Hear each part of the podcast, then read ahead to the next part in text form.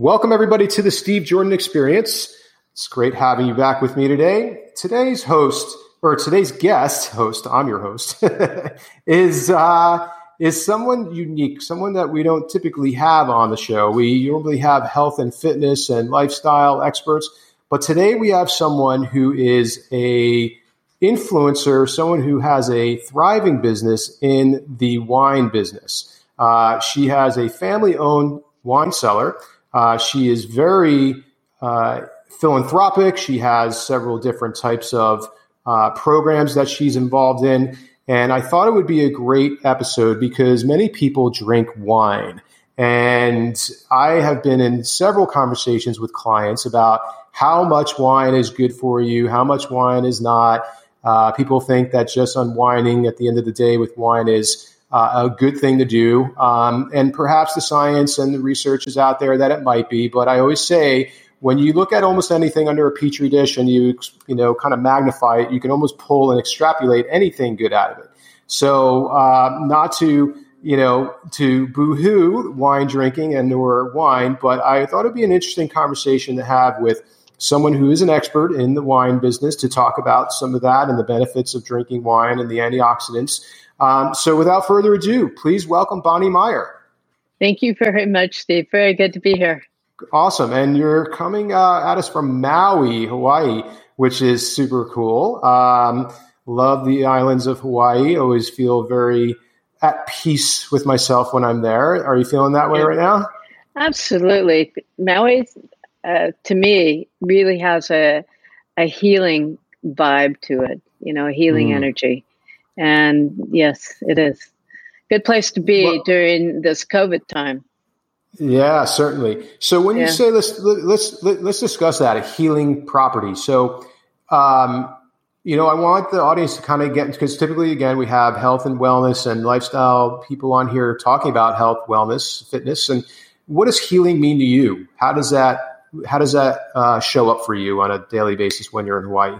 Well, healing. I think about healing on a uh, on a regular basis, whether I'm in Hawaii or not.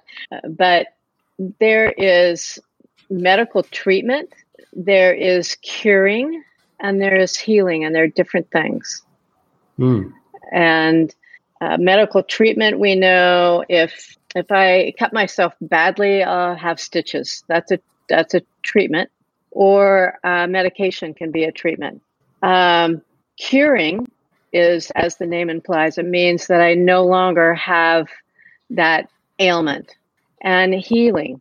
So healing means that you is a really a holistic uh, uh, state of being almost, and and a good example of the difference is if someone has breast cancer, and they can have the treatment, they can have the surgery.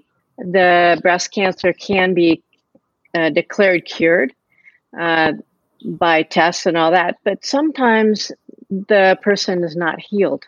In other words, they still feel traumatized um, by the impacts of all these things, or they haven't reconciled how they're different. A cancer diagnosis often does that. You need to reconcile with yourself. Oh, I guess I'm not to, uh, you know, it's a wake up call. I guess I'm not um, it, immortal. I guess mm. you know this is something I'm going to have to live with, and so um, healing, especially when it comes to cancer, is a is a good example. Um, really, is an internal journey, and any mm. place that's peaceful, whether it's uh, your bedroom in the middle of the day and nobody's around, or it's a walk in a park, or it's a place like Maui actually is conducive for healing. And I read something just the other day that I love, and that is that our, our internal systems, our our way of um, feeling about things, whether I'm feeling joy or guilt or shame, really has a big impact on my health. And our internal state is actually like a petri dish. And so that petri dish, and we have control over it, um, if we begin to learn uh, tech consciousness techniques. But that petri dish will either encourage healthy uh, bacteria, healthy healthy growth, or it will or it will feed uh, viruses, bacteria, cancer cells. So, so that's all. That maybe that's more than you wanted to hear. no, I think it's wonderful. I think it's you know I I, asked the question because it gives us insight of who you are, right? Even deeper than just your your resume, and allows our audience to connect with you in a in a, in a, in a personal level. Um, how do you? What actions do you take daily? Let's just say again while you're there in Hawaii, but you said you do it elsewhere. What do you do daily to heal, to feel that peace, that find that balance within? I have a, I practice gratitude every day. I'm always looking for things that, um, or noticing that I'm that I'm grateful for. Lots of little things. I even had a practice. I actually have had cancer three times, and wow. And so I um, at one time I had a practice of a gratitude practice where I would just do stream of consciousness and I would think about, um, you know, I'm grateful for my pain today because it means mm. I'm alive. You know, I'm I'm grateful for uh, what I'm going going through because I will grow from it. You know, so not just grateful for you know the nice sunshine, but grateful for the for everything. There's mm. when when you think about it, and then the other thing I do is I, I do meditate. I meditate very sh- in short periods, um, but it's I get into a meditative state regularly, even for a few moments in the middle of a day, or a little longer in the first thing in the morning. And Wonderful. those things really help create that uh, that healthy peachy dish of uh, of our life inside. Yeah. I love that. Well, it gives us a, a, a very mindful thought about who you are um, because your resume is bold and, and, and quite profound in the business world. And, you know, you are uh, kind of considered a, a pioneer among women in, in the wine business and among other areas of focus. Um, tell us how you got involved in the wine business and, and how it became part of your lifestyle, culture, and family heritage? Well, that's a unique story. I uh, went to university at the University of California, Davis. And within the first month there, I made a new friend.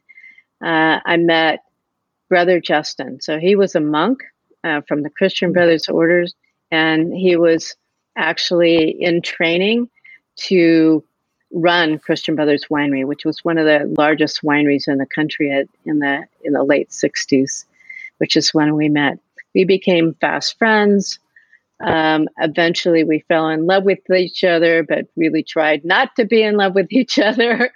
And um, then a few years when I after that, when I finished school, we we married, and we crushed our first grapes for uh, the winery Silver Oak uh, the same week we were married. So we just dove right into it because uh, because of his time at Christian Brothers.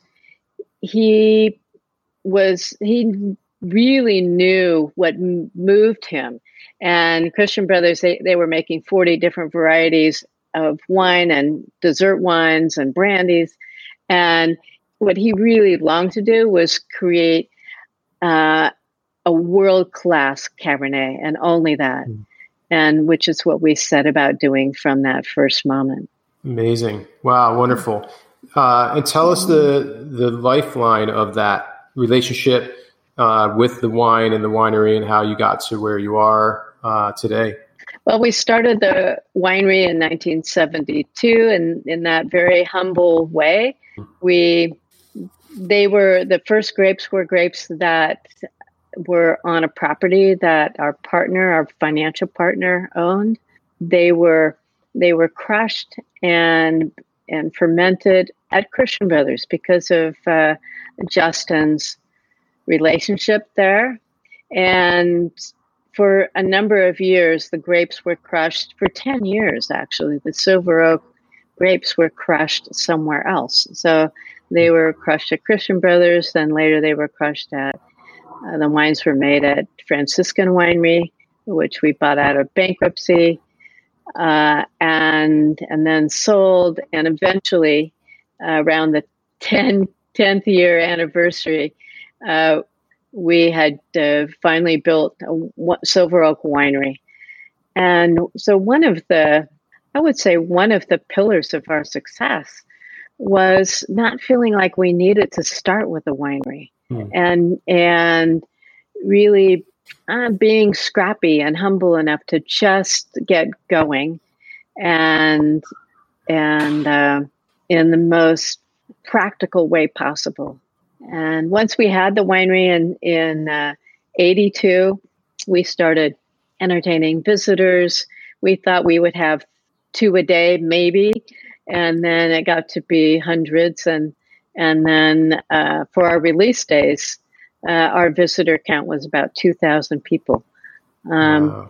The two days of year that we released our wines, and the again the success of Silver Oak, I think, was really based on uh, who we were, the passion that we put into our wines, and I often think that that Justin and my love for each other, that that love affair that started um, unintentionally, uh, really, really infused the wines with with that love and that beauty. And the Silver Oak Cabernets became great attractors for people. I my job was was uh, marketing, and I had the easiest job in the, at, at the winery mm-hmm. because I did almost no marketing. It was mm. really a matter of responding to what uh, people were asking for.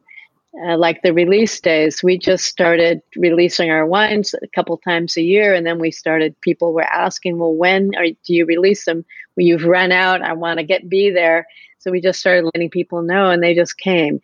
It's not because we advertised, and um, and it's a great example of when you produce something that you've put a lot of love and heart and intention and integrity into, then it attracts uh, the customers and loyalty, an amazing amount of loyalty.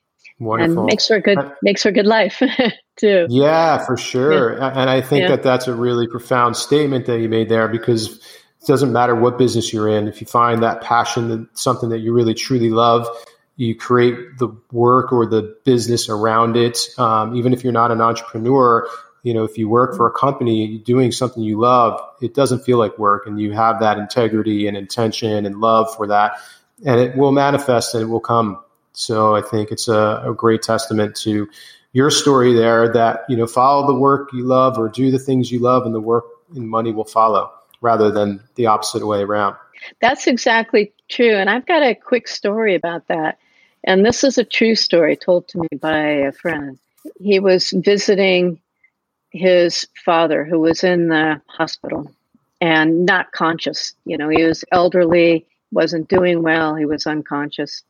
And a man came into the hospital room and he looked around and he took a painting off the wall and put up another one. And then he looked around some more and he took another one and replaced another painting image uh, on the wall in this hospital room. And my friend asked him, "So, what are you doing?" And and he replied, "I'm making. I want to make sure that when Joe opens his eyes, he will see something beautiful." Mm. And that that man who was who was moving the paintings around was an orderly and an orderly in hospital is actually a pretty low position. But he embraced his position and knew that he was a healer along with all the doctors and nurses. Mm, wonderful. That's yeah. a beautiful story. And I, I think it's true. We all, no matter what you do, where you're at in your career, like we provide value by providing the love for what we do. And that's mm-hmm. most important. Yeah. Mm-hmm. Wonderful. Great story. Thanks for sharing. So tell me about your your knowledge of wine and its abilities to uh, you know help heart disease, uh, lower cholesterol, uh, and have several other health aiding effects. What is your knowledge in and around that? And then can you comment on it in a, in a very educational way? I can. First, I better make a disclaimer I am not a doctor. There you go. Thanks.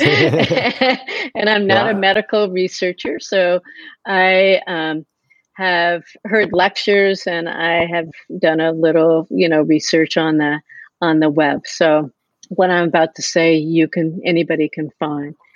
Um, one of the studies that I heard about, this is maybe two decades ago, uh, was in Scandinavia, and it basically said that, and, and you might recall or know that in Scandinavia, people tend to drink hard alcohol like vodka more than they drink uh, wine. And the study studied different people and different kinds of uh, types of alcoholic beverages. And it showed that people that drink one or two glasses of wine every day lived longer and were healthier than people who didn't, who drank none or drank another type of alcoholic beverage. And that was actually my first wake up like, wow, that's really interesting because um, in in our country we do have a, a strong prejudice. Uh, the teetotalers in that and all the things that led to prohibition are still alive within us in some way. We we have we all have remnants of puritanical ideas, and to hear about a study that says you're better off having a couple glasses of wine or, than none at all was really quite a statement. And then those kinds of studies have been repeated over the years and in more particular ways. So, uh, wine benefits the cardiovascular system and it lowers cholesterol. It um, helps with, my dad used to say, um, my drinking wine is good for my arteries. Well, he didn't have, there wasn't any research about it at the time. It was really just a kind of um, a belief that he had, but it turns out to be so that wine actually helps with um, your blood pressure and your and clogged arteries. Um, wine contains antioxidants and resveratrol which help with cancer prevention and particularly mouth, throat, and breast cancer. Wine is uh, beneficial for type 2 diabetes. It, it uh, relieves, um, sorry, reduces insulin resistance. It helps with neurological disorders. It reduces cognitive decline and the risk of memory uh, disease and it also helps with metabolic syndrome uh, again related to type 2 diabetes so mm-hmm. wine can wine can do all of these things now it doesn't you can't just live a crummy lifestyle and expect the wine to take care of it everything so that's number one um, and, that's the caveat yeah. and and how much wine you consume is also important and so the general rule is, or the general guideline is one glass of wine a day for, for women and two glasses of wine a day for men. But, you know, some women are bigger than others and some men are smaller than others. So um, you have to really be thoughtful about um, about that and uh, not. And just, some people, and excuse my interruption, but some people's yeah. pores are bigger than others. You know, a glass of wine is. There's sometimes you go to a restaurant and you're like, "Whoa, uh, where's the wine?" And then sometimes you're like, "Whoa, that's a lot. That was a good pour. Thank you very much." That's right. And when they say one glass, it means around five, five or six ounces. So that's the definition. Um, so wine also benefits mental health, promotes uh, longevity again, and and it promotes healthy gut bacteria. So wine can do all, all of these things. Um, and why can it do all these things? Wine is a food. Bottom line, wine mm. is food, and it's been around for thousands and thousands of years. Wine, if you take grapes and you crush them you don't have to do anything um, special. You can buy some table grapes in the in the uh, grocery store, bring them home, put them in a bowl, squeeze them, and watch, leave them on the counter. Watch what happens over the next few days. They will ferment and turn into wine. So it's a it's the most one of the most natural food products in the world and in history. Uh, and people historically have uh, have consumed wine for the health benefits and just the plain enjoyment of it. Uh, wine in many places is healthier than the water because the water was contaminated. So mm-hmm. wine, wine and beer consumption um, in ancient times were was actually uh, a healthy alternative to water. Mm. Um, so now, where that, do you get the different types and the the alcohol that's produced in it? How come some wines have a higher concentration? Is it because they're fermented longer? Is it a different grape? Is it all of the above? Something I don't, I don't know. So my personal preference, by the way, I'll start with that, is a wine that has 11 or 12% alcohol, and which is really considered a table wine, especially in Europe. In the United States, table wines used to be at those levels, and now more table wines are going up in alcohol content. Part of that arises from uh, we are we are creating better rootstocks and healthier grape vines, scion, the, the part that's the variety. And so they get riper faster. And the higher the sugar content, the higher the alcohol content. And it's, um, mm-hmm. if I pick my grapes at 24% sugar, it will make a 12% wine. If I pick my grapes at 28% sugar, it's a 14% alcohol. And mm. so it's, it's, um, when you decide the winemaker decides these days when to pick the grapes and and it's a preference unfortunately i think this is a value hmm. judgment unfortunately um, higher alcohol wines have gotten higher ratings from wine critics in the last mm, 15 years and it's created this trend which I don't think uh, it's not not a trend I I like. I don't like those higher alcohol wines for a lot of reasons. One of them is just because they're high alcohol, but I don't like the way they taste either. They they're they very, uh, they're, they're, finesse. Yeah, they're very bold. They're too. Um, I, I, don't know. They did. They're they don't leave a good taste in my mouth. When I drink a, a wine in Europe, uh, so I go to dinner and I just ask for the the house blend you know, it's almost feels like it's watered down compared to the wines that we get here uh, Again, often, and it's it's more palatable. Yeah. It, it, it's it's smoother. Again, wines are, are food, and they're supposed to complement food. And so when they're so high in alcohol and so bold, they kind of knock you over to get your attention, which is why they get high marks from some of these wine writers. Um, but they actually don't complement food very well. Mm. And so I am a, um, I'll put in a plug for our winery. Our winery now with my son Matt is Meyer Family Cellars, and he his wines. Um, he and his wife Karen. We were going to maybe talk about women and wine. Um, yes, we'll, we'll the two that. of them, the two of them together uh, run Meyer Cellars, and Karen is the winemaker. So oh, she's oh, cool. one of the few women in winemaking. Uh, but they make these finesse wines because they, well, Matt grew up uh, grew up feeling this way and experiencing these types of wines, but also they've really maintained their dedication to uh, making food friendly wines. I love it. So, benefits of wine, everything is, you know, being able to um, you know, please the please the palate. Um, you know, it's definitely got antioxidants and other type of health aiding benefits. Now, you as a woman in the wine business, um, what has that been like? I, I actually trained, and you might know her personally, um, and you probably know their winery, Anne Coughlin. Do you know Anne Coughlin? I don't know him. No. no.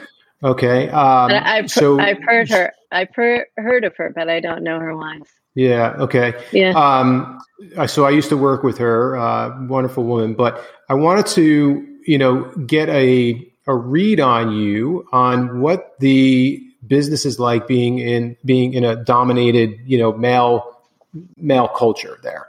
Um, I'm sure that it has a lot of hurdles, you know, today with women uh, equality and and you know being able to do what they want, um, where they want, and what industries. How was it getting into this industry early on, and then maintaining that longevity through it? And what were some of the hurdles that you had to overcome? First, first before we I dive into that, I'm going to say something about wine and pregnancy.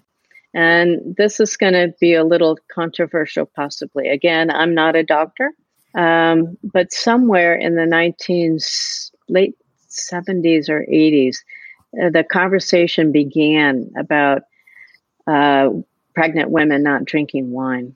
And for my first two children, I I drank wine all the time, and because that conversation never came up. So when we talk about women and wine, one of the issues that really comes up for everyone is wine during pregnancy. And the idea of women not drinking wine during pregnancy is actually a new concept. And when I was pregnant with my three children, I drank uh, wine all the time. Not maybe every day, but all the time. I felt total freedom to do that. And the reason is because I just looked at history and thought women have been having babies and drinking wine forever, for thousands and thousands of years. And the the concern about wine and pregnancy has to do with fetal alcohol syndrome, which really is related to mothers who are alcoholics. So if you tell an alcoholic woman to not drink wine during pregnancy, it's probably not going to happen. And which is really a sad state of affairs. But for uh, the rest of us, drinking a glass of wine every now and then and enjoying it while you're pregnant, I feel is just a, a natural and pleasurable thing to do. Uh, so those that's the choice I. Well, my my my wife is from Japan, and in Japan they also they eat sushi when they're pregnant and they do drink sake um, again to very small amounts not to the point of you know losing your consciousness and your mind but they'll sip it and have some and eat a little bit of sushi it's not forbidden it's actually yep. very common yep well in fact i found that when i was breastfeeding my first child you have to kind of relax and by the end of the day, by five o'clock or six o'clock, um, I was a little tense and it wasn't going so well. So I called my doctor and he suggested that I drink a glass of sherry while I'm breastfeeding at that time of day. And it worked perfectly well. And it calmed me down enough to to be able to to breastfeed well, but also I think it calmed my baby down a little bit too.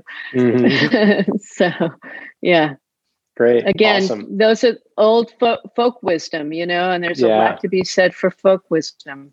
Powerful um, stuff, um, right? So, so on, yeah, for wine, uh, women and wine uh, in the in the early '70s, which is when I uh, entered the wine business, uh, there basically weren't any women. Maybe there was one in the nation, one winemaker and you never heard about her. And um, so I think it was about 1975, I started uh, going into wine shops and selling wine, actively selling.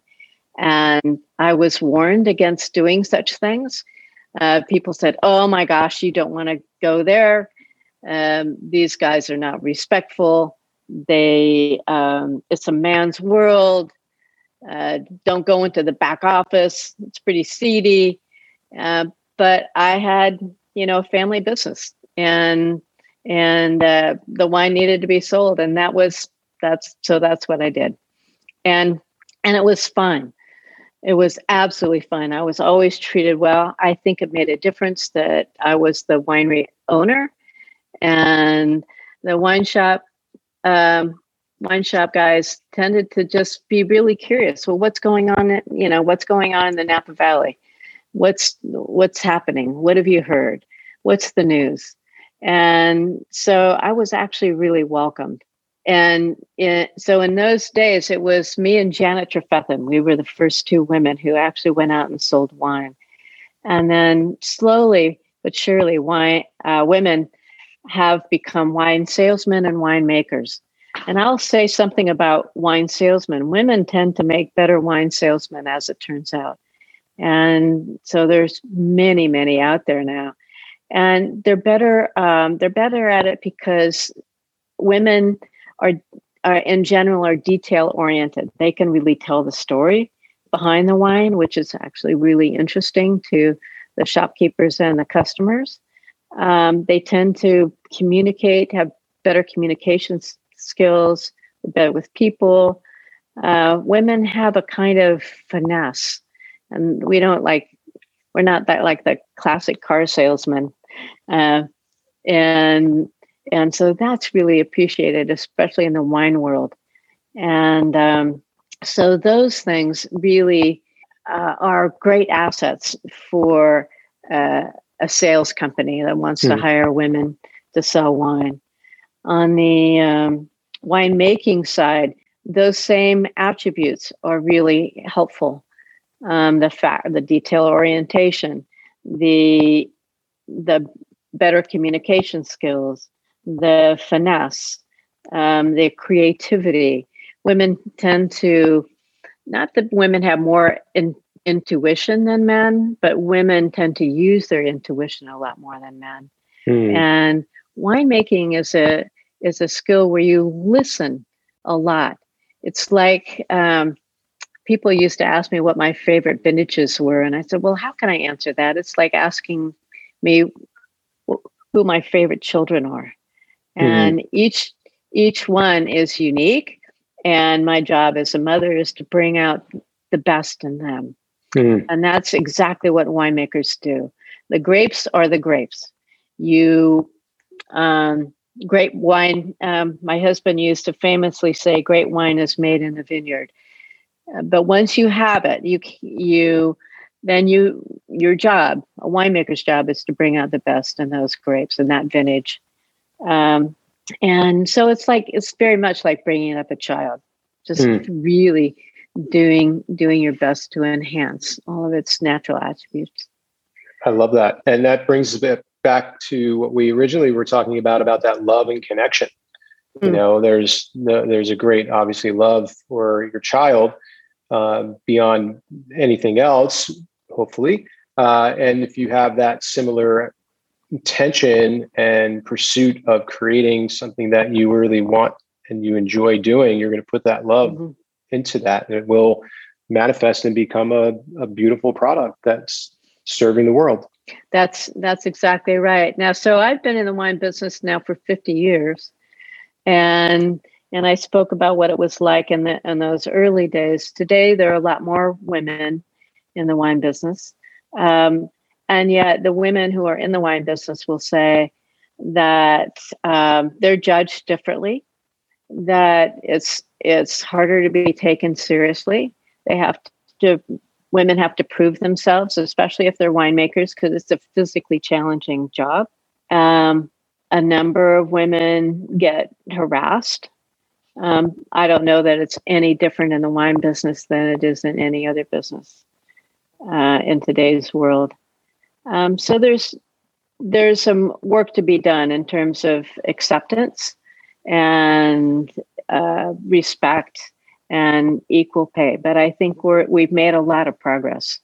Hmm. Um, in the U.S., let's see, I read uh, four uh, percent of the wineries are owned uh, by women, and I think that's up from probably zero percent. So, hmm. so um, we we have def- women have definitely made progress in the wine business. Awesome. Well, that's that's yeah. great news.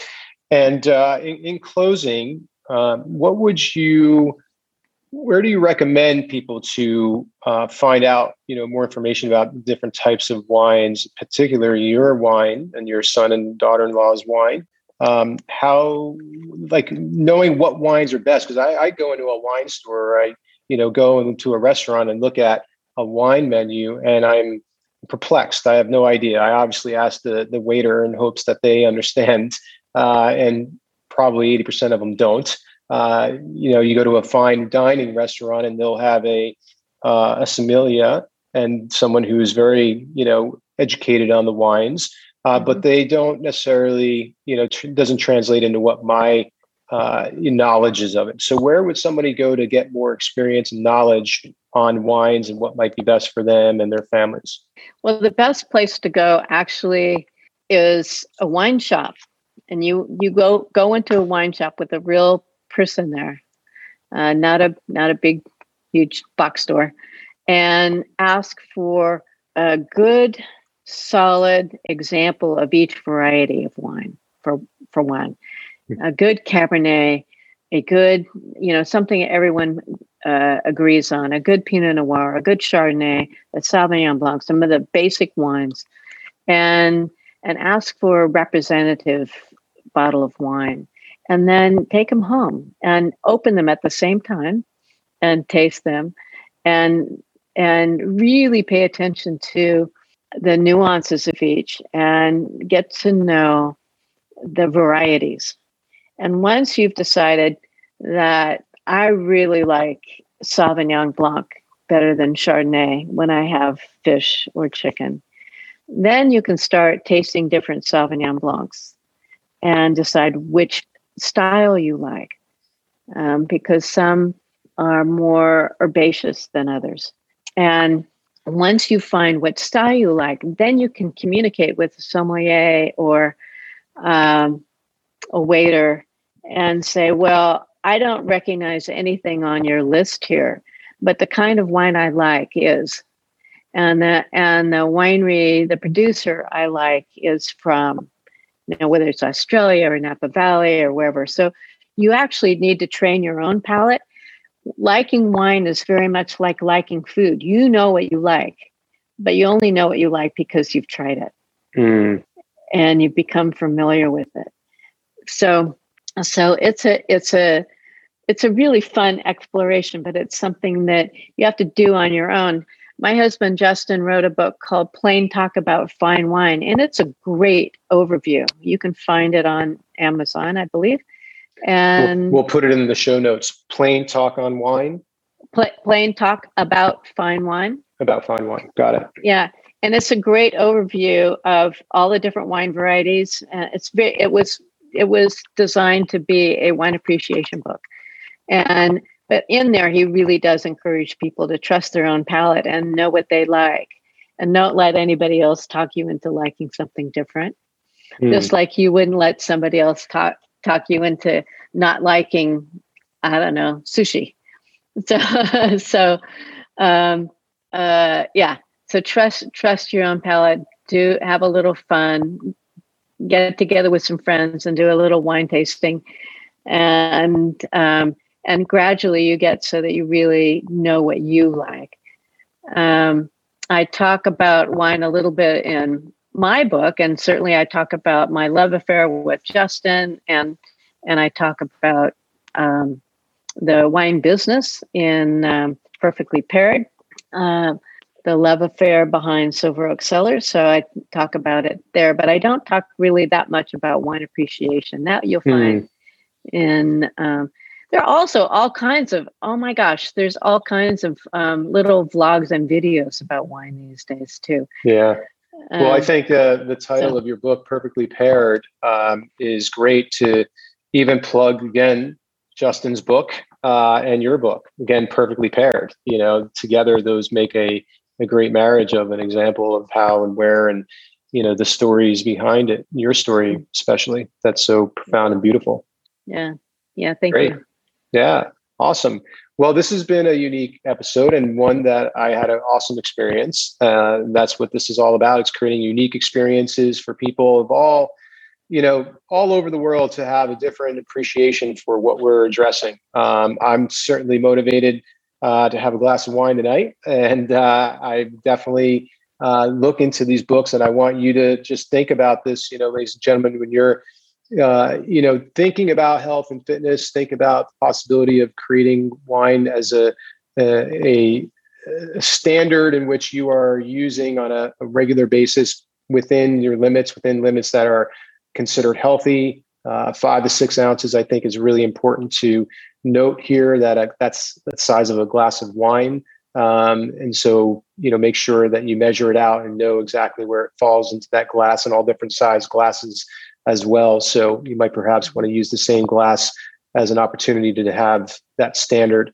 Um, and uh, mm-hmm. you know, I think it's a it's it's great. It is there's something something really valuable in this uh, in the experience of drinking wine too. It's social, and you know, it could be stress reduction, and it offers an opportunity to just to relax. You know, and I think today more than That's ever right. we need to do that. That's right, and you know, one of the more popular uh, uh, toasts when you we have wine, and I should have a glass of wine in my hand, but I don't. Is a santé It means mm. to your health, uh, and that's that's used the world over. So that's how I'll say goodbye. Asante. Yeah. Asante, everybody. Well, to you, thank you so much for being a guest on the show. Thank you for your knowledge, your wisdom, share uh, your vulnerability, and sharing your cancer story and recovery. I wish you uh, an aloha day in Hawaii, yep. as they yep. would say. And thank you, everybody, for listening to the Steve Jordan Experience. Till next time, please stay healthy and fit. Thank you for spending your time with me and my guest today on the Steve Jordan Experience. Now, if you enjoyed this episode, there are a few things that you can do. First, sharing is caring. So show your family and friends how much you care about them by sharing this podcast to encourage them to live their best life. Two, go to my website, stevejordan.com, to subscribe to my Get Fit community. Here, you will receive updates, news, and valuable information for ways for you to get more involved in the Steve Jordan experience.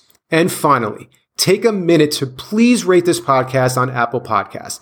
It helps me to continue to get outstanding guests to create an extraordinary listening experience for you.